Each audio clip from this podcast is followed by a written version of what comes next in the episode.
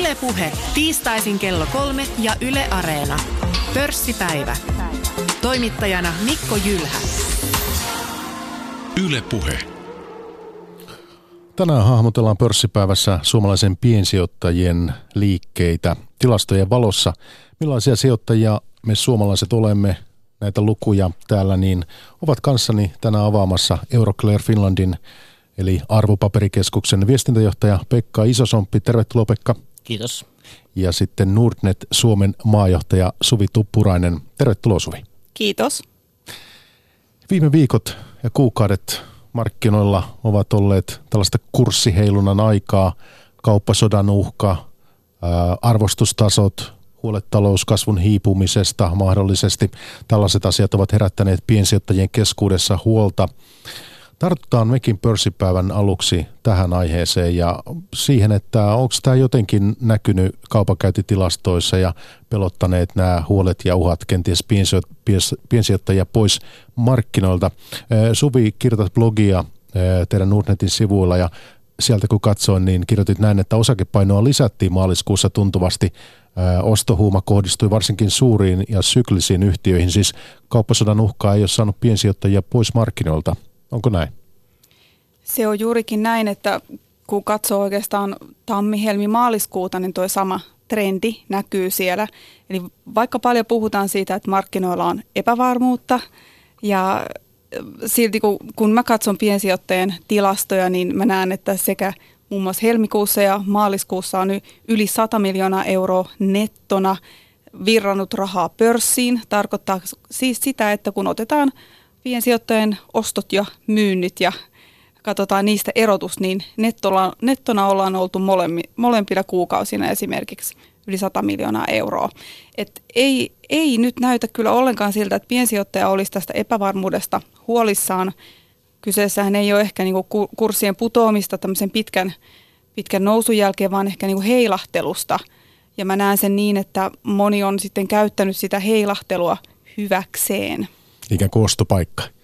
Ostopaikka ja varsinkin sitten ää, aika moni osinkoyhtiö tai osinko-osake on noussut sitten houkuttelevammaksi. Osinkotuotto on siinä sitten noussut, kun kurssi on tullut hetkellisesti alas. Et näitä nimenomaan on tankattu salkkuihin. Ja blogissa nostatkin yhdeksi ostokohteeksi Nordean. Joo. Nokia on ollut se oikeastaan ykkösuosikki aika monta kuukautta, kun kaupankäyntitilastoa kuukausittain kerrotaan ulos, mutta tosiaan nyt viime kuussa eli maaliskuussa Nordea hyppäsi sinne, palkittiin aika, aika hyvin tässä päätöksellä siirtyä Suomeen. Ja, ja tota, ehkä sitten se, tässä on ollut keskustelua myös siitä, että hyvä osinkotuotto, mutta paraneeko se osinkon maksukyky todellakin sitten vielä entuude, tai tulevaisuudessa, kun kustannukset pienenee muuton myötä. Ja hyvin palkittiin tästä muuttopäätöksestä Nordean sitten maaliskuussa. Mennään yksityiskohtaisemmin vielä sitten erilaisiin lukuihin tämän tunnin aikana, mutta sen voisin kysyä tässä vaiheessa jo, että miten nyt sitten tämä markkinaturbulenssi on vaikuttanut uusien asiakkaiden määrään teille? Onko siinä ollut, oletko huomannut ikään kuin jotain trendimuutosta? No, trendimuutos meillä on kyllä taas oikeastaan voisi sanoa hyvin optimistinen. Markkinoille on tullut paljon uusia sijoittajia ja meillä on asiakaskasvu kovinta nyt kuin koskaan. Eli vaikka kurssit on, on noussut tosi korkealle ja, ja sijoittamisesta puhutaan paljon, niin silti markkinoille tulee paljon uusia sijoittajia ja piensijoittajia. Ja mä mielellään niin kun en lähde lietsomaankaan, ymmärrän sen, että paljon mediassa puhutaan tästä epävarmuudesta ja yksittäisten kurssien heilahtelusta ja muusta. Mun mielestä se kuuluu siihen pitkäjänteiseen sijoittamiseen ja en lähtisi nyt pelotteleen tätä suurta massaa piensijoittajia, jotka aloittaa, että toivon, että he on, äh, he on matkassa mukana pitkäjänteisellä suunnitelmalla ja siihen tähän sitten kuuluu tähän peliin ja leikkiin, tähän kuuluu se, että kurssit välillä heiluu ja menee ylös ja alas. Mutta jonkinlaisia varoituksen sanoja kuitenkin varmasti tässä tällaisessa markkinatilanteessa ja, ja osakeinnostuksessa niin on perusteltu ilmoille lausua. Ehdottomasti, eli tämmöiset ehkä silloin IT-huuman aikana, kun, kun nähtiin sitä, että laitettiin kaikki sijoitukset ehkä yhteen, kahteen tai maksimissaan kolme IT-listautuva IT-yhtiön tai niihin, jotka listautu silloin, niin, niin mun mielestä tämän tyyppistä sijoitusstrategiaa ei enää näy. Eli ihmiset todella tietää ja sijoittajat todella tietää hyvin tarkkaan, että kannattaa hajauttaa ja aika moni sitten jos hankkii osakkeita, niin hankkii sitten myös jotain muita, ehkä rahastoja tai ETFiä sinne salkkuun lisäksi. Ja jos miettii ihan Helsingin pörssiä, niin tässä viime vuosina, kun tulijoita on ollut, niin näissä pörssikeskustelussa meillä täällä Yle puheessa, niin usein on tullut esille se, että myös se toimialajakauma on nykyisin aika monipuolinen meilläkin Helsingissä, että on yhtiöitä ihan kuluttajapalvelusektorilta ja kaikenlaista. Että. Joo, se on totta, että toimialoja on tullut lisää, mutta, mutta ei niitä ehkä vielä täällä Suomessa kuitenkaan riittävästi ole, että että, että kyllä niin kuin saa, tarkkana saa olla, jos meinaa suomalaisista, suomalaisista pörssiosakkeista sen salkun rakentaa. Puhutaankin siitä tuonnepana vielä, että kuinka paljon suomalaiset niin kuin sinun statistiikan ja tilastojen mukaan ulkomaille sijoittaa minkälaisia kohteita sillä, mutta ennen kuin hei kysyn Pekalta, niin sen voisin ottaa tässä, tässä siitä, että kun sinä blogia kirjoitat ja siellä näitä lukuja on ja mekin niitä tuossa jo alussa otettiin esille, niin äh, siellä on online-välittäjät, Nordnet, FIM, Nordea, OP Pohjola, tällaisia äh, ja näiden perusteella sitten kokoatte näitä lukuja ja statistiikkaa, niin miten nämä on valikoitunut, nämä neljä? Nämä on valikoitunut ihan sen takia, että meidän näkökulmasta on kiinnostavaa kertoa juuri mitä, mitä yksityissijoittajat ja piensijoittajat Suomessa tekee. Että me ei oteta muita isompiakin välittäjiä, toki Helsingin pörssissä on, mutta me ei oteta niitä huomioon, koska siellä takana on sitten instituutiosijoittajat. Ja ei ole tarkoituksenmukaista kertoa heidän liikkeistään, ainakaan sitten meidän suulla. Eli se on eri maailma vähän sitten. Se on eri maailma. Ja sitten on tullut kyllä tasapuolisen vuoksi on hyvä tässäkin mainita, on tullut uusia verkkovälittäjä myös, tällaisia muun muassa kuin Dekiroja, tämän tyyppistä, että minkälainen kilpailija on teille? Öö, he on kilpailija, totta kai. Öö, ja mä, mä, mä aina sanon sitä, että tästä kilpailusta tulee aika paljon yleensä kysymyksiä. Öö, tapaan sijoittajia ihan, ihan joka kuukausi. Ei ihan joka viikko ei ole mitään tilaisuuksia, mutta, mutta joka kuukausi on tilaisuuksia. Ja, ja tota, mä näen vaan se, että kaikki, kaikki Dekiro tai Lynx esimerkiksi, joka, joka kuitenkin on ehkä vielä näkyvämpi Suomessa ja, ja ainakin mun silmissä ja mistä kuulen paljon, paljon sijoittajien keskustelevan, niin, niin tota, kaikki, kaikki me tehdään kuitenkin oikeastaan sitä samaa työtä. Mä tota, Lynxin edustajan kanssa juttelinkin tuossa justiin pari viikkoa sitten ja meillä oli siis todella hyvät keskustelut siitä, että miten, miten sijoittaminen on arkipäiväistynyt ja me madalletaan sitä kynnystä niin kuin yhdessä. Että, että voi kuulostaa kliseiseltä. Mä sanon kyllä näin, että me kyllä yhdessä tehdään, tehdään tätä työtä enemmän kuin niin sanotusti kilpaillaan keskenään. Pekka, ollaan tässä puhuttu osakeinnostuksesta niin miten tämmöiset turbulenssit ja muut lyhyemmän aikavälin ilmiöt, niin teillä Euroclear Finlandissa näkyy?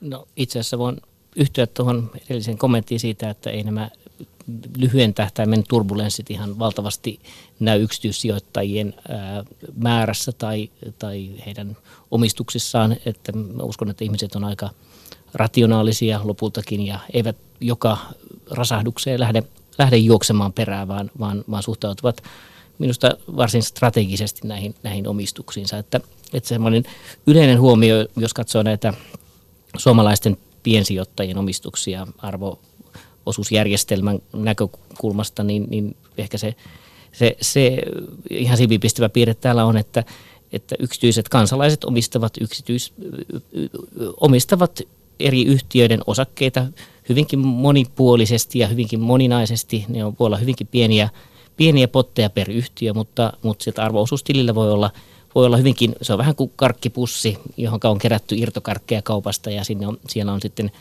hyvinkin, ihmiset voisi varmaan sanoa mielellään toki omistavat jotain sellaista, mitä ymmärtävät, että, että se on ehkä tällainen, tällainen läpiluotava piirre. Että suomalainen, suomalainen, ja tietysti viimeisen vuosikymmenien aikana tämä on – Tämä on myöskin muuttunut siinä mielessä, että, että omistaminen on entistä helpompaa, ostaminen on entistä helpompaa. Ei, ei, ei tarvitse olla ikään kuin riippuvainen isojen instituutioiden toimista, vaan voi ihan itsenäisesti verkkopankissa valita, mitä haluaa ostaa ja sieltä sitten, sitten valikoitua. Ja, ja, ja nythän tietysti meillä on tämmöinen hauska tilanne, että että, että pörssiin ja arvoosuusjärjestelmään on tullut perisuomalaisia osakkeita. Meillä on Altiaa ja meillä on Harviaa ja, ja näin poispäin. Ja, ja, ja niissä mun mielestä erityisesti näkyy se, että piensijoittajat ovat lähteneet aktiivisesti alusta asti ostamaan niiden osakkeita. Tästä mainitsit ennen kuin tämä meillä lähetys alkoi, että kotitaloudet omistaa, jos ihan siis omistajien määrää katsotaan, niin Altiasta ja Harviasta siis yli 95 prosenttia. Kyllä.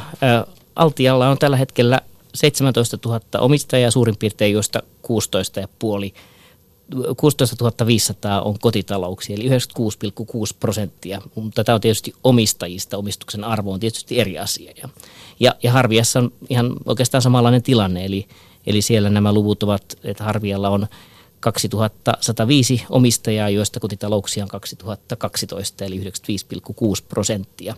Ja, ja myöskin ihan senkin voisi mainita tässä, että vähän saman kategoriaan myöskin kuuluu esimerkiksi Rovio. Että Roviollakin on selvästi valtavan iso osa omistajista, yksityisiä kotitalouksia ja kansalaisia. No osakeinnostus ja kaikki verkkovälittäjät ja tämän tyyppiset eh, ilmiöt ja asiat – mitäs nyt sitten suomalaisten osakkeenomistajien määrä on kehittynyt? Kun mä katson teidän tilastoja, Euroclearin tilastoja, niin 860 000 noin oli vähän alle nämä tuoreimmat luvut. Niin miten me voidaan sitä laittaa historiallisen perspektiiviin? Onko se no, paljon tai vähän tällä hetkellä? No se on itse asiassa voisi sanoa viimeisen 15 vuoden historiallinen keskiarvon mukaisesti, että tästä äkkiseltään katsoen korkeimmillaan tämä suomalaisten osakkeenomistajien lukumäärä on ollut – joulukuussa 2011, jolloin oli melkein miljoona suomalaista, suomalaista osakkeen omistajaa ja nyt ollaan 860 000, että, että liikutaan pitkän aikavälin keskiarvossa. Tosin nyt mielenkiintoista on ollut se, että viimeisen vuoden aikana on selvästi uusien avattujen arvoosuustilien lukumäärä kasvanut merkittävästi, mikä tarkoittaa siis sitä, että uusia sijoittajia on tullut, tullut markkinoille. Että, että yleensähän uusi arvoosuustili avataan silloin, kun tehdään ensimmäinen sijoitus. Että jos on, jos on aikaisemmin ollut osakkeita, niin yleensä pannaan sille vanhalle arvoosuustilille. Eli, eli tästä voisi arvella, että, että nyt jonkinlaista liikettä nimenomaan on kohti suoria osakesijoituksia. Semmoinen pieni yksityiskohta, tämä nyt on sinänsä niin keskeinen, mutta että onko suomalaisilla sitten sinun tietämyksesi mukaan Pekka Isosomppi kovin monia arvoosuustilejä sitten? No siis arvoosuustilejähän on yhteensä ö, noin 1,4 miljoonaa kappaletta ja, ja tuota, jos omistajia on 800 000 niin, tai 860 000, niin, niin tokihan siinä on, on varmasti monia, joilla on useampi arvoosuustili ja voi olla useampi välittäjä ja useampi tilinhoitaja sinänsähän siihen voi olla tietysti monia syitä, on luonnollisesti kaikenlaisia myöskin kuolinpesiä ja, ja, ja tällaisia tilanteita. Ja tietysti näissä, näissä arvousuustileissä on myöskin institutionaaliset sijoittajat, sijoittajat luonnollisesti mukana. Et varmasti monilla on useampia tilejä, mutta, mutta tuota, kuten sanottu, niin, niin yhtä hyvin ne kaikki voi pitää sillä samalla tilillä.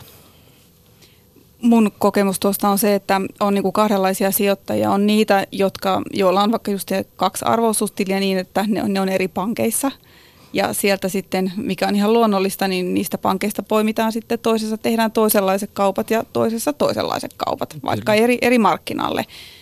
Sitten on näitä henkilöitä, joilla on saman pankin sisällä, saattaa olla se kaksi arvoosuustiliä. Toinen on pitkäaikaiseen säästämiseen ja sijoittamiseen ja toinen voi olla sitten vähän lyhyempää. Pelisalkku. Niin. Hmm. No tuossa näitä lukuja, kuinka paljon osakkeenomistajia on, niin mites näkyykö tähän, jos mietitään vaikka pörssin vaiheita, meillä oli se 80-luvun lopun huuma, sitten 90-luvun alun lama, jos näitä mietitään ja muistellaan sitten toisaalta IT-kupla, Suvi viittasi jo siihen tuossa alussa, ja sitten Kiina huuma ja tämä 2007 nousu, nousu piikkas silloin ennen finanssikriisiä. Näkyykö tämä myös jotenkin aaltoliikkeen osakkeen omistajien määrässä? Jos Pekka tähän sanot. No, No, mulla on tässä käytössä tilastot, jotka alkaa vuodesta 1996 ja, ja, ja oikeastaan mä enemmän tätä tarkastelen vähän niin kuin suhteellisin osuuksin, että missä määrin kotitaloudet on omistaneet osakkeita taas suhteessa yhtiöihin tai, tai ulkomaisiin omistajiin, eli näihin hallintarekisteröityihin. Ja, ja, ja tosiaan vuonna 1996 kotitaloudet omisti osakkeesta 18,6 prosenttia, eli, eli itse asiassa ja, ja ja sitten tuota, rahoituslaitokset, yhtiöt ja julkisyhteisöt sitten suurin piirtein 19, 15 ja 17 prosenttia. Ja hallintarekisteröity eli ulkomaissa omistuksessa oli noin 20 prosenttia prosenttia osakkeista. Ja sen sijaan sitten, sitten tuota, niin, niin, jos, jos katsotaan, että missä, missä sitten tällä hetkellä ollaan, niin, niin kotitalouksien osuus on, on se oli vuonna 2016 ää, 21,6 prosenttia näistä, näistä tuota, omistuksista ja, ja yhtiöillä 14,8 ja eli, eli tuota, voisi sanoa, että, että siis niin kuin, ö, ulkomaalaisten hetkinen, tässä täytyy katsoa, mistä, niin siis niin. ulkomaalaisten osuus tällä hetkellä on, on noin 40 prosenttia, 40 prosenttia Suomen tai omistuksista Helsingissä tai Suomessa ja se on siis noussut noin 20 prosentista. Ulkomaalaisomistuksen Joo. osuus on näinkin, näinkin paljon noussut? Joo, kyllä se on noussut. Tosin se ei ole nyt historiallisesti ottaen kaikkien korkeimmilla. Kaikkein korkein taso on ollut itse asiassa kuumana vuonna 2000, jolloin myöskin tietysti niin, meidän, niin, niin, meidän, meidän pörssin markkina-arvo varmasti kävi kaikkein, kaikkein korkeimmillaan. Että siinä vaiheessa meillä, meillä tuota vuonna, itse asiassa maaliskuussa vuonna 2000 niin pörssivarallisuuden arvo oli, oli, oli ulkomaalaisessa omistuksessa oli 302 miljardia ja suomalaista omistusta oli 429 miljardia, kun tällä hetkellä luvut ovat ulkomaalaisomistus on 114 miljardia ja, ja, ja suomalaisten omistus on 224 miljardia. Et, et, et siinä, siinä nähden ollaan tietysti, tietysti muut, ajat ovat vähän toiset, mutta tuota, muutos on ollut aika, aika iso. Mutta, mutta niin kuin voisi sanoa niin kuin pitkällä, pitkän tähtäimen keskiarvolla, niin ollaan edelleen suurin piirtein samassa luvuissa kuin, kuin viimeisen 15 vuoden aikana. Ylepuhe pörssipäivä.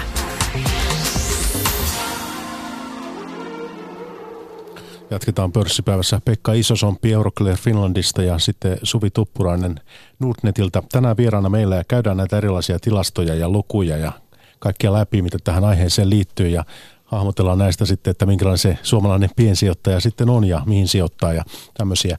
Suvi teidänkin asiakkaista, niin äh, naiset ovat tulleet markkinoille tässä viime vuosina entistä hanakammin. Jos hahmotellaan vähän, että naisten ja mies, nais- ja miessijoittajien eroa, niin äh, niitäkin löytyy. Ja, ja olet niistä blogissa muun muassa kirjoittanut.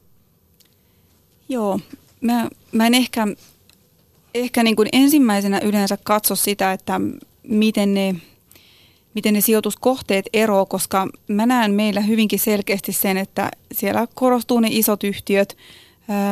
Miehillä saattaa olla enemmän, enemmän niin kuin tietyiltä toimialoilta, esimerkiksi pelifirmoja niin kuin omistuksessa, mutta, mutta käytännössä katsoen niin naiset ja miehet sijoittaa aika samalla tavalla.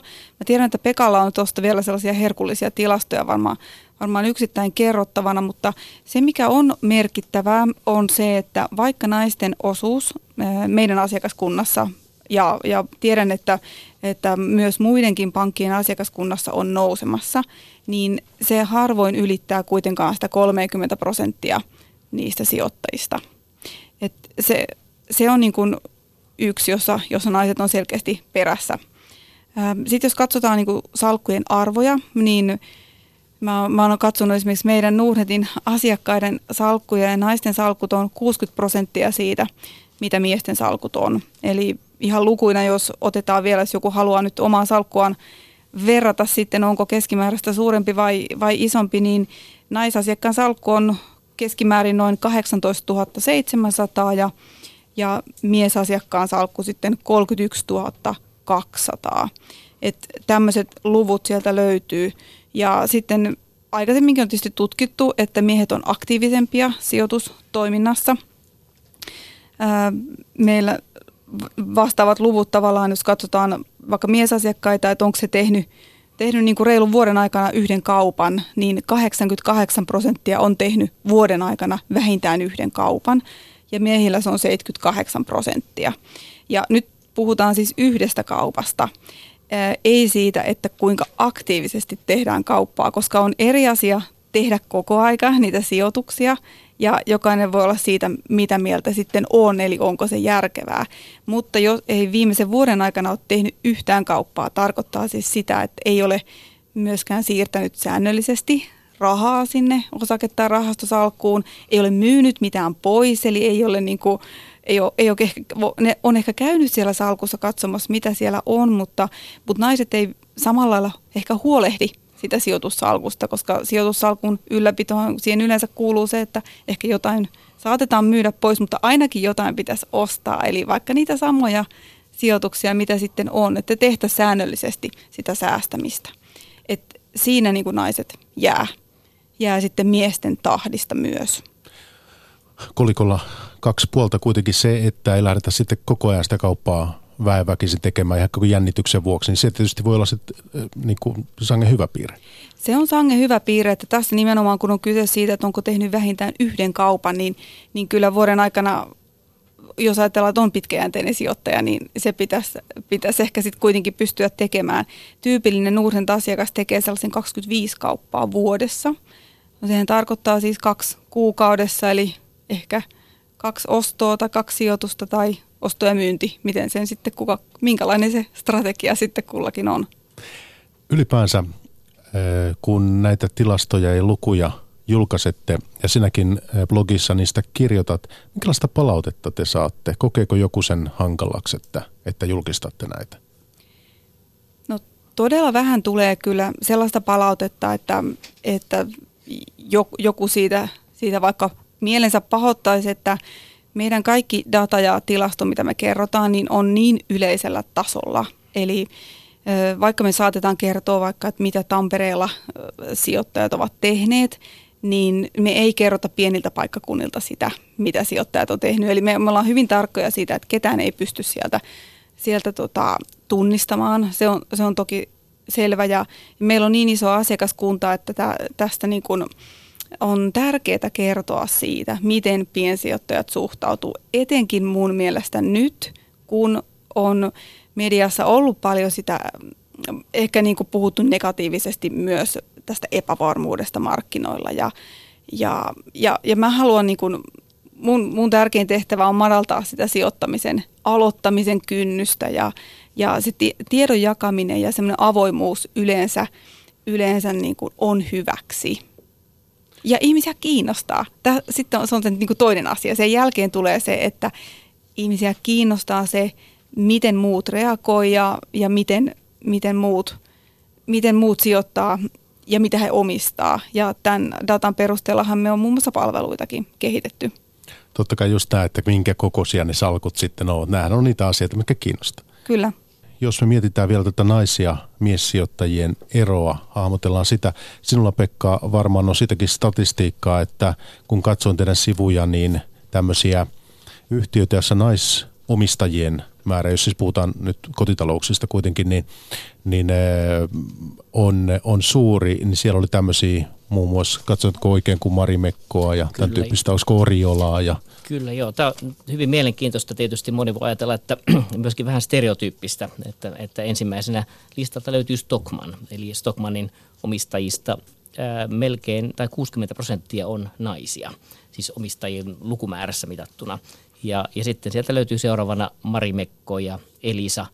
Ja, ja sitten tosiaan, kuten sanoit, Oriola löytyy, löytyy Kesko, Ålandsbanken. Et, et, tota, siihen tietysti täytyy tietysti muistaa, että tämä on vaan tämmöinen – poiminta siitä, miten sukupuoli jakautuu, että et, et mä en nyt hirveästi vetäisi johtopäätöksiä tästäkään, että et naiset nyt vaan sijoittaisivat tämmöisiin yhtiöihin ja miehet toisenlaisiin yhtiöihin, vaan, vaan tämä nyt on vaan tämmöinen mielenkiintoinen kuriositeetti, joka täältä, täältä nousee esille. Ja mä luulen, että tuossa Stockmanin kysymyksessä varmasti paljon on vaikuttanut nämä takavuosien Stockmanin optiot, jotka toi paljon osakkeenomistajia Stockmanille, jotka ehkä tyypillisesti oli, oli naisia. naisia. Mutta tuota, jos, jos katsotaan kotitalousomistajien lukumäärän jakautumista pörssiyhtiöissä naisiin ja miehiin, niin naisia on, on oikeastaan aika tarkalleen kolmannes omistajista ja, ja loput on siis on siis miehiä. Siis nämä on nimenomaan kotitalous, että ei puhutaan siis luonnollisista henkilöistä. Mutta on siis, eh, heijastelee ihan nyt mm. Suvin antamia Kyllä. lukuja tässä. Kyllä, ihan samat luvut Joo. näkyy meillä. Joo. Mutta sitten taas omistuksien suhteen se on 20 ja 80, eli naiset omistaa 20 prosenttia arvosta ja miehet 80 prosenttia. Että, että, siinä on vähän eroa. Siinä on vähän eroa, joo. Hyvä on. No sieltä sitten, kun tietysti statistiikkaa kaivelee, niin Nokiahan se on sitten semmoinen, semmoinen tietysti aina, aina tota omistetuin Suomessa ollut pitkään ja nyt hetkinen yli 200 000 200 000 suomalaista kotitaloutta omistajia. 250 000 osakkeenomistajaa on tällä hetkellä. Ja viimeisen kuukauden aikana on itse asiassa tullut Nokialle 1300 uutta osakkeenomistajaa. Pientä plussaa siinä. Pientä plussaa kyllä joo. Nyt tietysti ensi syksynä tilanne muuttuu radikaalisti siinä mielessä, että kun Nordeasta tulee suomalainen yhtiö, niin, niin kärkipaikan ottaa hyvin kirkkaasti sitten Nordea. Sijoittajien keskuudessa on paljon puhuttu viime vuosina pienyhtiöistä ja minkälaista etua voi saada sitten ostamalla, sijoittamalla pienyhtiöihin, small cappeihin, niin joita vähemmän markkinoilla seurattaa, vähemmän niistä saatavissa, saatavissa analyysejä. Mitä te sanotte tästä? Onko tämmöinen ilmiö teillä jotenkin tullut vastaan? Että oletteko te huomannut, että nämä pienyhtiöt on, on sijoittajia aiempaa enemmän kiinnostanut? No Mä sanoisin, että kyllä tuossa niin tilastojen valossa kuitenkin noin suuret yhtiöt pyörii siellä niin kuin ostetuimpien ja myytyjen osakkeiden listalla.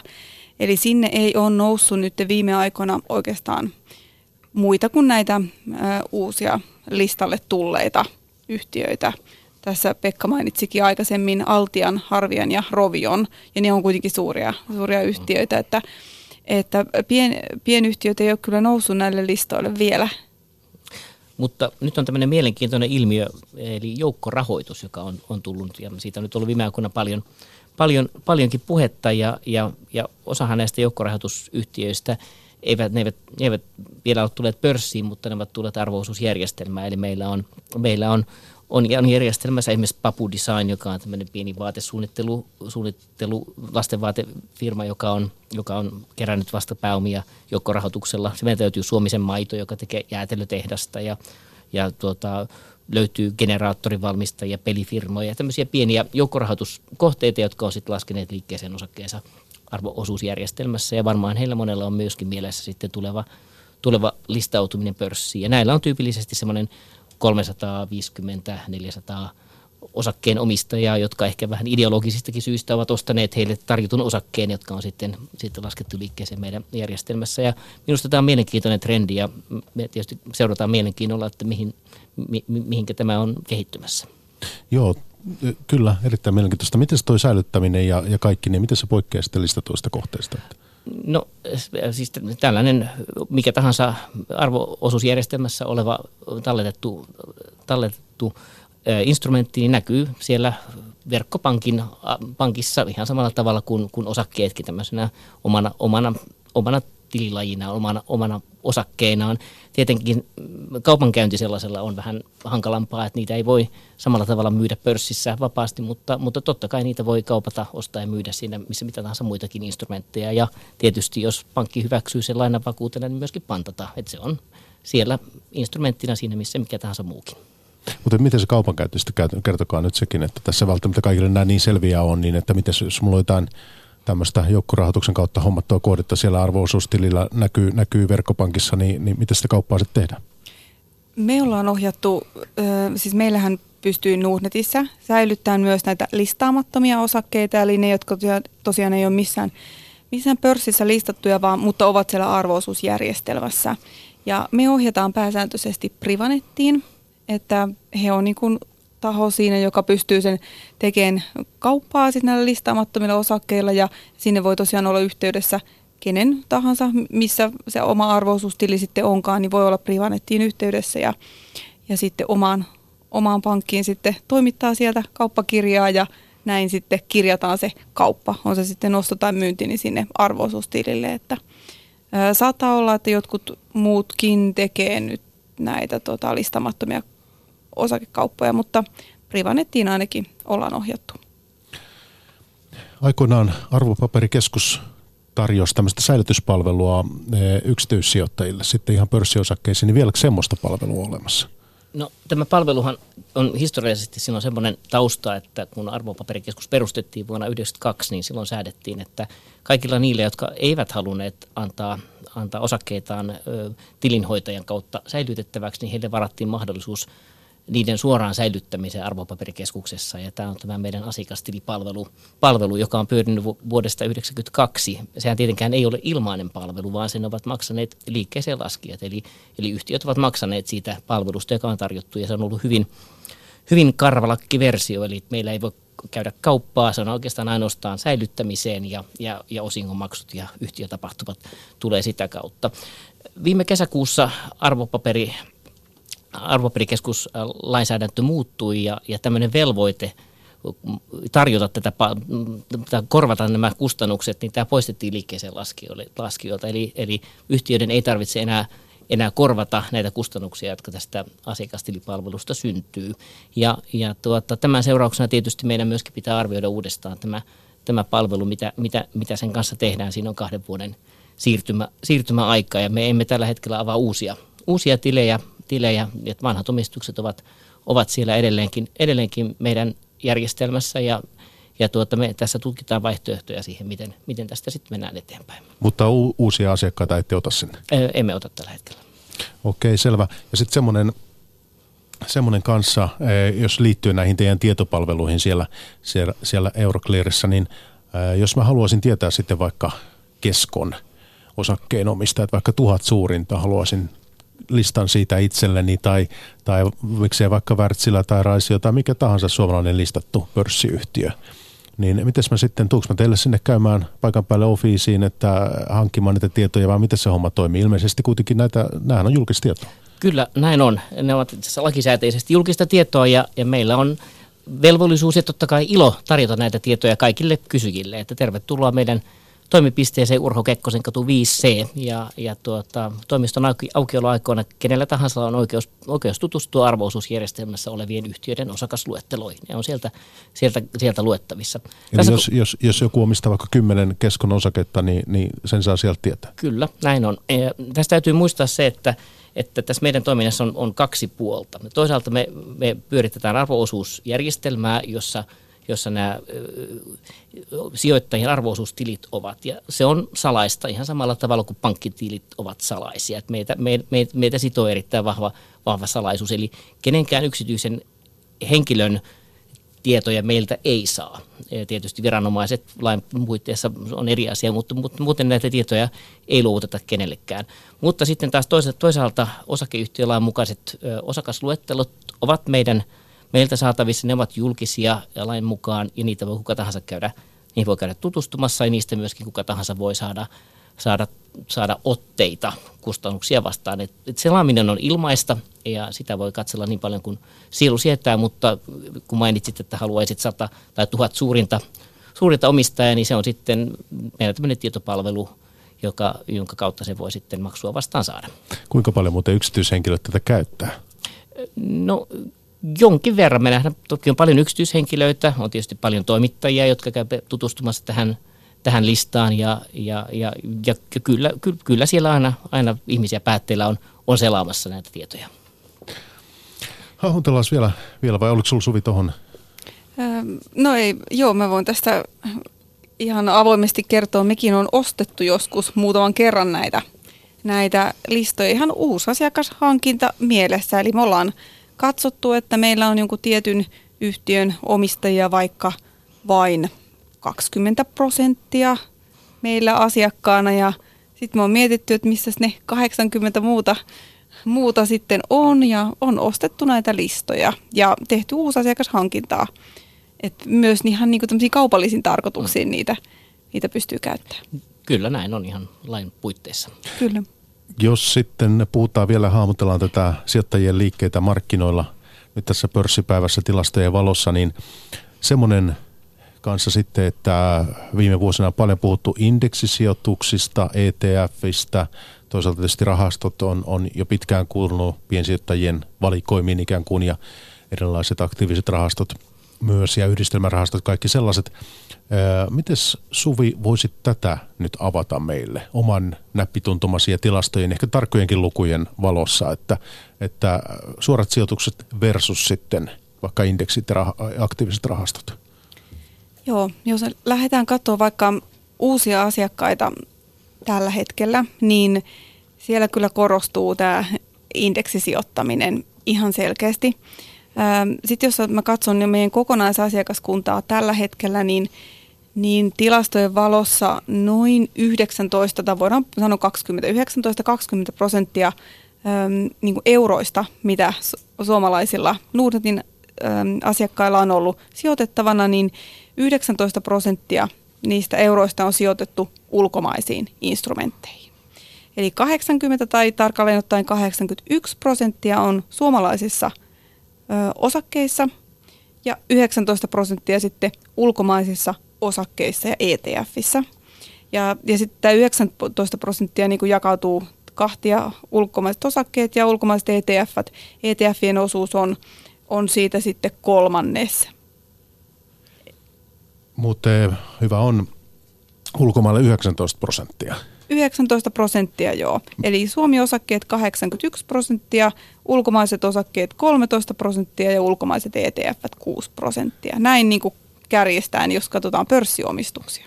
Teilläkin on toimintaa eri Pohjoismaissa, niin onko suomalaiset tässä aktiivisempia sijoittamaan ulkomaille? Tämä on mun käsitykseni. Joo, on. Suomalaiset on aktiivisempia, aktiivisempia kuin esimerkiksi ruotsalaiset – Tanskalaiset sijoittaa kovi, kovinkin mielellään ulkomaisiin yhtiöihin ja nimenomaan heillä on niin kuin su, siellä niin kuin on suorat osakesijoitukset on, on suosiossa, mutta kyllä me Ruotsi peitataan näillä luvuilla. Mistä se voisi johtua? Oletteko te sitä miettinyt? Öm, ollaan mietitty. Ihan siis johtuu siitä, että meillä on, no siis puuttuu osa toimialoista Helsingin pörssissä, että se on niin kuin yksi asia. Tämä sijoittaminen ulkomaisiin pörsseihin on noussut viime vuosina. Tämä suhdeluku on, tai tämä osuus, osuus on noussut, että me on myös aika paljon tehty töitä sen eteen, että suomalainen piensijoittaja uskaltaisi lähteä sijoittaa niitä rahoja Helsingin pörssin ulkopuolelle. Mulla ei ole tilastoa siitä, että mitä tämä on koko Suomen tota, sijoittaja, kun tarkastellaan, mutta mulla on sellainen tuntuma, että tämä on meillä aika korkea. Tämä ulkomaille, tai ulkomaille on sijoitettu se 19 prosenttia varoista. Ja toi on tosiaan huomionarvoinen, että meillä, meillä vaikka niitä uusia yhtiöitä on pörssiin tullutkin ja, ja on ollut aktiivista listautumisen aikaa tässä viime vuodet, niin, niin toki samoista määristä ei pörssiyrityksiä ja yhtiöitä puhuta siis kuin, kuin länsinaapurissa. Että kyllä siinä eroa paljon on. Siinä on eroa paljon ja tietysti Ruotsissa, kun on ihan niin kuin listautumiset on ihan eri tasolla kuin, kuin mitä täällä meillä. Jos meillä on kymmenen listautumista, siellä on sata, niin kuin karkeasti sanottuna, että siellä toki niitä kotimaisia sijoituskohteitakin tulee jo sitten niin pa- paljon niin kuin mielenkiintoisia, mielenkiintoisia sitten sijoittajille. Ja sitten se, mikä näkyy tilastoissa, mikä suomalaiset sijoittaa kaikkein innokkaimmin ETFiin, et jos mä katson pohjoismaisella tasolla Suomi, Ruotsi, Norja, Tanska, niin ETF on kyllä Suomen juttu. Ja, ja se tuo nostaa tietysti tota meidän ulkomaille sijoit, sijoittamisen osuutta, koska ne ETF, ne nousee koko aika. Niiden osuus sijoitusvarallisuudesta nousee. Jännää, jännää ja mielenkiintoista. Mites kun Ruotsissa vietät aikaa, niin eh, mites sitä sijoitustunnelmaa, niin ilmapiiriä ja osakeinnostusta siellä voisi tavata meille, meille minkälaista, se, minkälaista se Ruotsissa on tällä hetkellä? No onhan se tavallaan niin kuin siinä arkipäiväistymisessä, mitä ehkä eniten seuraa, niin se on ihan eri tasolla, että siellä aika moni työssä käyvä kuitenkin huolehtii niistä omista eläkesijoituksistaan ja, ja se on niin kuin ihan eri lailla läsnä kuin, kuin täällä Suomessa. Ja sitten ehkä niin kuin siellä valtiovaltakin tukee sitä aika, aika eri lailla, että on, siellä on pitkään ollut jo nämä osakesäästötilit Ruotsissa mahdollisia, jotka, jotka sitten on tehnyt, tehnyt niin kuin aika monelle niin paljon helpommaksi sen, sen sijoittamisen aloittamisen. Että kyllä meillä on opittavaa, mutta on, on hirveän hyvä, että pääkonttori on siellä eikä Suomessa tästä tapauksessa, tästä näkövinkkelistä katsottuna. Ette ole tota, kokonaan muuttamassa Suomeen sitten Nordean perässä? Äh, mä luulen, että me ei olla ihan heti ihan samalla lailla muuttamassa tänne. Mutta oli hyvä, että otit nuo osakesäästötilit esille, koska sitähän on nyt Suomessa puhuttu ja, ja niitä on tässä, ollaan virittelemässä. Mites jos lähdetään siitä, että jos tämä nyt kävisi toteen, näitähän on pitkään, pitkään täällä Suomessakin niin odoteltu näitä vaihtoehtoja, niin mitä tämä muuttaa sitten kaupankäyntiä ja säilyttämistä? Onko täällä kuinka paljon merkitystä siihen vai? Jos, jos, jos nämä nyt toteutuu. No ihan tuohon säilytykseen. Mä luulen, että siinä samalla lailla arvoisuustili on taustalla. Pekka ehkä mm. osaa siihen sanoa, olisiko siinä mitään mu- muunlaista? No siis lakihan sanoo, että, että se pitää olla arvoosuustilillä suomalaisen suorat osakeomistukset. Ja toki jos, jos osakesäästötili mennään, mikä muuten olisi erinomainen ajatus, niin, niin, niin totta kai sen koko, koko filosofian ytimessä on se, että, että se osake on suoraan omistet, sen henkilön omistama. Et kysymyshän nimenomaan osakesäästötilissä on siitä, että, että, että näitä suoria osakesijoituksia – niiden verokohtelu olisi siinä mielessä oikeudenmukaisempaa, että, että, että vain vasta siinä vaiheessa, kun sijoittaja kotiuttaa voittoja, niin hän maksaa siitä veroja, että hän voisi ikään kuin ostaa ja myydä, myydä, myydä, ar, myydä arvopapereita sen tilin sisällä ilman veroseuraamuksia. Ja, ja, ja, ja, ja se minusta on kyllä erittäin hyvä, hyvä ajatus. Se, mitä olen aika paljon tässä miettinyt, on se, että, että piensijoittajilla – hyvin monella. Tietysti on monia sellaisia vähän niin kuin pelureita, jotka hakee uusia jännittäviä erikoisia instrumentteja, mutta mä luulen, että perussijoittajilla se kuitenkin suhde siihen, että ymmärretään mihin sijoitetaan, on firma, joka tekee jotain konkreettista asiaa ja halutaan siihen sijoittaa omat rahat, on tärkeä asia ja mahdollisuus tavallaan tehdä tämmöisiä suoria, suoria vähän niin kuin henkilökohtaisia ostoja omistuksia yrityksissä on merkittävä asia ja jos sitä pystytään tekemään niin, että että, että näitä omistuksia voi vaihtaa yhtiöstä toiseen sen mukaan, miten oma ajattelu kehittyy, niin on omia kyllä varmasti lisäämään mielenkiintoa ja aktiivisuutta ja, ja myöskin kanavoimaan lisää, lisää ihmisten säästöjä sijoitus, sijoituksiin ja osakesijoituksiin, että, että siinä mielessä on oikein hyvä ja kannatettava ajatus. Kyllä, ja mehän tiedetään, että, että Norjassa ja Tanskassa ollaan ollaan lähdetty nyt jo, Norjassa on lanseerattu jo ja Tanska taitaa tulla tuossa 2019 vuoden vaihteessa, jos, jos oikein, oikein muistan ja on ymmärtänyt, niin, niin siellähän on lähdetty nyt jo näihin niin kuin osakesäästötileihin, että, että kovin mielelläni mäkin näkisin täällä Suomessa, että me saataisiin jonkinlaisia tuloksia nyt tästä, tästä tätä asiaa tutkitaan tällä hetkellä ja päästäisiin tästä eteenpäin niin, että se ei näytä siltä, että se tulee vasta viiden vuoden päästä. Mutta jos tämä toteutuu, niin se ei vaadi mitään uutta isoa ikään kuin järjestelmä-updatea sitten, että vai vaatiiko? No meiltä ainakin kyllä, kyllä vaatii, eh, riippuen sitten, jos siinä on jonkinlaisia rajoituksia. Esimerkiksi, että mihin, mihin siinä osakesäästötilillä voi, voi sijoittaa. Koska tällä hetkellä meillä voisi sijoittaa johdannaisiin ja eh, kaiken näköisiin instrumentteihin, niin, niin varmasti vaatii järjestelmä muutoksia sitten meiltä, jotta me pystytään rajaamaan se, se palvelu ja tuote sitten sellaiseksi, mikä, minkälaiseksi se on sitten räätälöity. Niin, ja tähän liittyy tietysti toive varmasti meiltä kaikilta toimijoilta, näitä toimikunnalle, jotka tätä hanketta suunnittelee ja valmistelee, on, että se tehtäisiin mahdollisimman selväksi ja yksinkertaiseksi, jotta myöskin nämä tietojärjestelmäuudistukset, joita se vaatii, ja tietysti asiakaspalvelu ja muu, niin, niin, niin voidaan järjestää niin, että tästä tulee mielekäs tuote. No tuossa kaupankäyntiin liittyen voitaisiin tämmöinenkin yksityiskohta ottaa tässä pörssipäivässä nyt esiin. Ja voisin Suvi Tuppurainen Nordnetiltä kysyä sinulta sitä, että kun noita sijoitusaiheisia keskusteluja verkossa seuraa, niin tämmöinenkin erityinen ja erikoinen tapaus on minulle sieltä osunut silmään, että siis jos on suomalaisyhtiö, joka on, joka on listattu Tukholmaan, niin sitähän ei voi nyt sitten, se ei ole niin yksinkertaista suomalaiselle piensijoittajalle sitä ostaa, että koska meillähän on, ei, ei voi, niin suomalainen ei voi omistaa suomalaisyhtiötä hallintarekisterin kautta. Näin mä olen ymmärtänyt, niin esimerkiksi tämmöinen pieni, pieni yhtiö kuin Energize, joka on Tukholman listalla, suomalaistaustainen yhtiö, niin, niin omistaminen ei suomalaisille olekaan niin ihan helppoa. Joo, tämä, tämä on tota, se, se voi niinku kuulosta, se voi kuulostaa hassulta, että missä tahansa mehän voidaan ostaa vaikka Jenkeissä listattuja firmoja ja, ja muuta, mutta se on tosiaan näin, että suomalainen sijoit, piensijoittaja ei voi ostaa toiseen pörssiin listattua suomalaista yhtiöä. Että silloin pitäisi olla tämmöinen niin sanottu rinnakkaislistaus sitten. Näitähän on ollut esimerkiksi tapauksia, Savo Solar taisi olla tällainen, joka listautui ensin, ensin Tukholman pörssiin ja, ja sitten teki sitten rinnakkaislistauksen aika nopeasti mun mielestä alle puolesta vuodessa Helsingin pörssin listalle myös. Että tota, sen, sen se vaatii. Tämä on aika jännä, jännä Joo, yksityiskohta.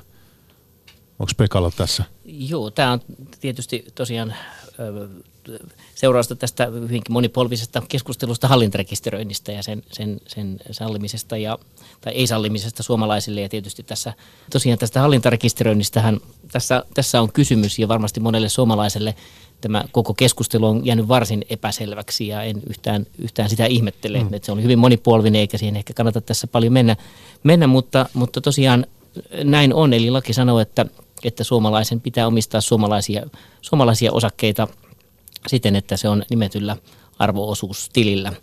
Ja tosiaan tämmöinen, tämmöinen erikoinen kuriositeetti siitä nyt on, on yksi tämmöinen ei ehkä tarkoitettu seuraus, mutta se positiivinen puoli piensijoittajallehan toki on se, että, että tämmöinen nimetty arvoosuustili tekee tilinhoitajan vaihtamisen erittäin helpoksi ja nopeaksi. Eli jos, jos, jos sijoittaja jostain syystä ei pidä omasta tilinhoitajasta ja haluaa vaikkapa siirtyä Nordnetin asiakkaaksi, niin hänen tarvitsee ainoastaan ottaa yhteyttä Nordnettiin ja ilmoittaa sen arvoosuustilin numero ja tilinhoitajuus voidaan siirtää toiseen, toiselle, toiselle tilinhoitajalle. Eli tämä tarkoittaa sitä, että, että suomalaisten tilinhoitajien kesken on, on, on, on helppo kilpailla.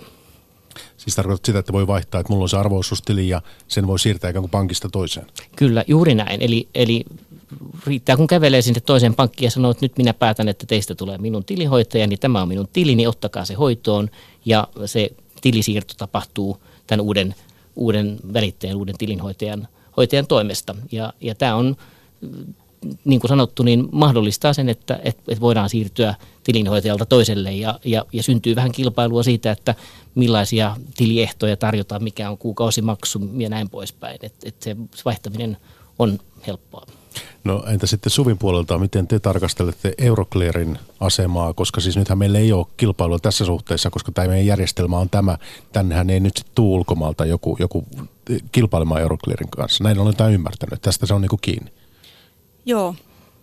Mä, mä taas sitten oikeastaan, jos mä ajattelen sitä yleisellä tasolla niin, että kun me toimitaan neljässä Pohjoismaassa, joissa on käytössä arvoosuusjärjestelmää ja ja toisaalla on käytössä hallintarekisteriä ja sitten meillä on yksi maa, Norja, joka ei ole EU-ssa, niin, niin tämä tietysti aiheuttaa meille sitä, että meillä on monenlaista järjestelmää käytössä, monenlaisia vastapuolia ja, ja varsinkin silloin, kun täytyy muutoksia tehdä, joko kehittää järjestelmiä tai tulee isoja, isoja muutoksia koko markkinoilla, niin meillä on kaikki, kaikki tukifunktiot oikeastaan keskitetty kuitenkin Ruotsiin ja siellä Tukholman Tukholmassa nyt sitten hoidetaan, hoidetaan käytännössä, ylläpidetään niin kuin neljän, neljää erilaista järjestelmää ja, ja, ja tota, se, se aiheuttaa tietysti meille, meille sellaista, kun haluttaisiin toimia kuitenkin skaalautuvasti ja mut, kustannustehokkaasti. Mutta ymmärränkö tämä nyt niin, että teidän näkökulmasta ei ole kuitenkaan e, e, mikä ensisijainen huoli saada ikään kuin kilpailevaa toimijaa Euroclearille sitten Suomeen? Ei, se, se ei ole se, niin kuin se ensimmäinen toive. Että tietysti varmaankin tässä, jos ajatellaan 50 vuotta, vaikea tietysti arvioida, milloin voi jotain muutoksia tapahtua, mutta mä uskoisin, että tässä tullaan näkemään jotain muutoksia siinä, että, että tuot, joku pystyy vaikka tarjoamaan Suomeen näitä samoja palveluita jossain vaiheessa niin kuin muualta, toisesta Pohjoismaasta esimerkiksi. Me tässä sivuttiin eh, tätä Energize tyyppistä tilannetta, niin mitäs nyt sitten tuli MIFID 2 tässä vuoden alussa käyttöön ja se on muuttanut asioita ja muun muassa tämmöinen siis, eh, jos mä oon ymmärtänyt oikein, niin Pohjois-Amerikka oli eh, siellä kotipaikkassa pitäviä siis ETF-rahastoja, niin niitä ei ole kanssa kovin helppo nykyisin ostaa. Joo. Ne... Mikä se tilanne tämän suhteen on? Tämä on myös asia, mikä on askarruttanut piensijoittajia tässä vuoden alkupuolella. On, koska kuten mä tuossa sanoin, että ETF on varsinkin Suomessa ollut todella suosittuja sijoittajien keskuudessa ja, ja jouduttiin sitten, sanon näin, että jouduttiin estämään se kaupankäynti tuossa vuoden vaihteessa johtuen siitä tästä PREEPS-sääntelystä, ei niinkään tästä MIFID 2, vaan tästä PREEPS-sääntelystä, että ei ole niitä tarvittavia dokumentteja näistä sijoitusinstrumenteista saatavilla, jolloin me ei pysty niiden, me eikä muut toimijat markkinoilla sitten käytännössä pysty niitä tarjoamaan sitten sijoittajille tällä hetkellä ostettavaksi. Ja, ja tota, edelleenkin, vaikka nyt ollaan huhtikuun puolessa välissä ja vuodenvaihteesta on aikaa, niin mun mielestä tämä on avoinna edelleen tämä asia, että meillä on keskusteluyhteys Fivaan tästä, ähm, ei ehkä kovin aktiivinen, mutta ollaan kuitenkin käyty heidän luonaan ja toimitettu me ja muut markkinoilla toimivat on toimittanut sitten oman mielipiteen siitä, että tämmöinen välitys pitäisi olla mahdollista, että jos niitä jatkossa saa myydä ja markkinoida, niin ainakin tämmöinen toimeksiantojen välitys pitäisi olla mahdollista. Niitä saa siis omistaa ja myydä, mutta ei ostaa. Kyllä. Aivan. Hyvä on. Tässä on muutama minuutti jäljellä meidän tätä pörssipäivää ja tänään, tänään ollaan erilaisia tilastoja nyt sitten katseltu tässä ja hahmoteltu niiden perusteella. Niiden perusteella niin piensijoittajien liikkeitä ja minkälainen se suomalainen piensijoittaja sitten on, niin jos ruvetaan vähän yhteenvetoa tekemään tekee tässä, niin mitäs me, minkälainen kuva siitä nyt piirtyy sitten ja vähän historiankin valossa, niin, niin miten sitä pitäisi vielä, vielä vetää yhteen, että tässä me saatiin naisten ja miesten eroista jo Suvi kertoa aika tavalla, niin minkälainen ikään kuin suomalainen piensijoittaja, niin, niin yhteenvetona, niin minkälainen hän on? Mun mielestä tässä on nyt monenlaista dataa, mutta se, minkä mä toivoisin, että jäisi ihmisten mieliin, on se, että ää, niin kuin, nämä keskimääräiset salkut, niin ne ei ole isoja. Että tämä ei ole tämä ei ole niin rikkaiden ja varakkaiden hupia ja, ja pelkästään heille mahdollista, vaan, vaan aika moni pystyy, ne on niin salkkuja, joita moni on kerryttänyt monta vuotta ja päästään tuommoisiin keskimääräisiin lukemiin, että jos se on siellä naisilla alle 20 000 ja, ja miehillä 30 000 ihan noin karkeasti sanottuna, niin, niin tota, niihin on kyllä mahdollista päästä aika monella semmoisiin säästösummiin. Et ehkä sellaisen, sellaisen datan tästä voisi kuulijat poimia? Mä olen aivan samaa mieltä. Keskiarvot ei kerro mitään. Ja jos vähän on silmäily näitä osakasluetteloita ja katselua, että millaisia, millaisia omistuksia siellä on ja vähän miten ne jakautuu maantieteellisesti ja, ja näin, niin, niin ne on todella hyvinkin pieniä, pieniä omistuksia vähän siellä täällä. Niin kuin sanottu, se on kuin se irtokarkkipussi, johon on kerätty, kerätty pitkän ajan varrella erilaisia asioita. Ja, ja siellä ne pysyy tallessa. Ja, ja tietysti kun on yksi arvoosuustili, jolla ne on, joilla on yksi kiinteä kuukausimaksu, joka hyvin nopeasti tulee pienilläkin osingoilla kuitatuksi, niin, niin muutama euro kuukaudessa, niin, niin, niin, niin kyllähän siinä, se on hyvin helppo tapa kartuttaa, kartuttaa omaa varallisuutta, ostaa ja pitää ja, ja antaa niiden siellä, siellä kasvaa. Ja minun mielestä ei oikein voi sanoa, että olisi joku tämmöinen tyypillinen suomalainen osakesijoittaja. Että kyllä mä sanoisin, että, että tyypillinen suomalainen osakesijoittaja on tyypillinen suomalainen. Ja senkin voin sanoa, että tuolla meillä Euroclearin hississä, kun näkee pieniä, tai osa, näkee joitakin osakesijoittajia tulossa perehtymään esimerkiksi esimerkiksi osakasluetteloihin tällä meidän yleisöpäätteellä, niin, niin kyllä se on läpileikkaus koko kansakunnasta ihan, ihan aidosti. että siinä joskus on haalaripukuista ja joskus on krimiturkki rouvaa. Ihan kaikki laidasta laitaan asioita siellä meillä myös. Miten sitten jatkossa näitä erilaisia tilastoja ja dataa, kun nyt käydään sieltä hakemassa Euroclearilta tai sitten lukee Suvin blogia ja, ja kaikkea seuraa tätä keskustelua verkossa, niin miten me voidaan tätä jatkossa hyödyntää? Puhutaan digitalisaatiosta, puhutaan fintechistä, financial technology, tämmöinen, eh, mitäs mahdollisuuksia me tässä nähdään? Mitäs piensijoittaja voisi myös hyötyä siitä näistä tilastoista niin jatkossa entistä enemmän? Mitä lisäarvoa nämä voisi tuoda parhaimmillaan? No meillähän jos ihan, ihan rohkeasti sanotaan on, on tieto joka ikisestä pörssikaupasta viimeisen 20 no ei nyt ihan mene 25, mutta viimeisen noin 20 vuoden ajalta ne on meillä ja itse asiassa me säilytämme niitä ikuisesti. Siis joka, ja joka, joka, joka ikisestä pörssikaupasta, joka ikisestä transaktiosta tilillä. Tietysti se ei ole julkista tietoa kaikki, mutta se on, se on juuri tätä big dataa, mistä mainitsit. Ja, ja, ja, ja ne, me ollaan itse asiassa vasta nyt itsekin heräämässä niihin mahdollisuuksiin, joita tämä tämän data-aineisto antaa, kuinka sitä voi analysoida, kuinka sitä voitaisiin jalostaa niin, että se tuottaisi lisäarvoa niin sijoittajille kuin yhteiskunnassa laajemminkin. Ja meidän todellakaan ei tarvitse mennä yksittäisen sijoittajan asioihin, vaan katsoa nimenomaan isoissa mittakaavassa, mihinkä teollisuuteen missäkin päin Suomea sijoitetaan, minkälaiset ihmiset sijoittavat, mi, mi, mi, luoda, luoda, luoda hyvinkin paljon tämmöistä lisäarvoa ja se on meistä iso mahdollisuus ja siihen me ollaan tarttumassa. Mutta oletteko te sieltä jotain sovelluksia jo kehittänyt, miten tuommoista tietoa esimerkiksi voisi hyödyntää? No, se on semmoinen, mistä me, mitä me parasta aikaa tutkitaan ja, ja keskustellaan moniinkin yhteistyökumppanien kanssa ja, ja yritetään löytää, löytää tehokkaita tapoja hyödyntää tätä. Siis on, ongelma ei ole se, että ei olisi tietoa, kysymys on vaan siitä, että osataan esittää oikeat kysymykset. Mä oon samaa mieltä Pekan kanssa siitä, että sillä datalla pystytään tarjoamaan sitä lisäarvoa ja parempaa palvelua. Et se, sehän on niin kuin, miksi sitä kannattaa käyttää ihan kaikilla muillakin toimialoilla.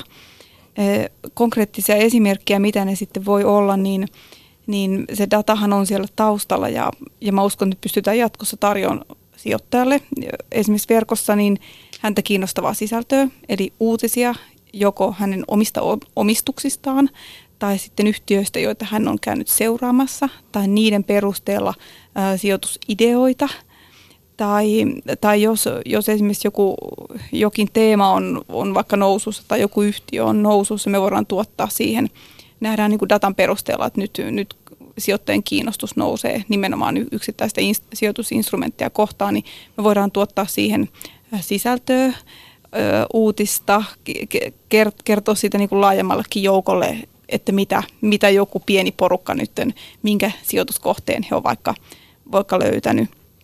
Ja tota, siis parhaimmillaan se tarkoittaa se datan hyödyntäminen esimerkiksi Meillä on esimerkkinä Shareville, sosiaalinen sijoitusverkosto, jossa todellakin se data on se, mitä, mitä siinä näytetään muille sijoittajille, että joku muu osti tätä ja sitten hän myi tätä ja siellä pääsee muun muassa tutkimaan, mitä se paras, paras 10 prosenttia sijoittajista, niin mitä heillä on salkuissaan. Eli, eli siinä pääsee niin kuin vielä syvemmälle. Loistavaa asiakaspalvelua pystytään tarjoamaan sitä kautta. Sen kysyn vielä, että erilaiset johdan, johdannaiset ja niihin liittyvät turbovarantit ja kaikki tämmöiset, niin mitä sanot, kuinka monet niihin suomalaisista sijoittaa? Onko se kuinka suosittuja? Ähm Mulla, mä taisin katsoa tuossa kuukausi sitten, olisiko ollut meidän asiakaskunnasta semmoinen kahdeksan ja puoli tuhatta suurin piirtein, jotka oli käynyt kauppaa, kauppaa tota, tässä lähiaikoina. Että, että suurin piirtein semmoinen luku on mulla tarjota. Johdannaisilla? Joo. Ja se on kokonaisprosenttina sitten luokkaa? Ää, se on, kokona, se on se 3-4 prosenttia, ei, ei korkeampi. Niin, aika vähän. Joo. Hei, pörssipäiväpäätöksessä Suvi Tuppurainen, maajohtaja Nordnet Suomen maajohtaja siis. Kiva, että pääsit käymään. Ja, ja sitten Pekka Isosompi, viestintäjohtaja puolestaan Euroclearista, eli arvopaperikeskuksesta. Kiitti molemmille. Kiitos. Kiitos.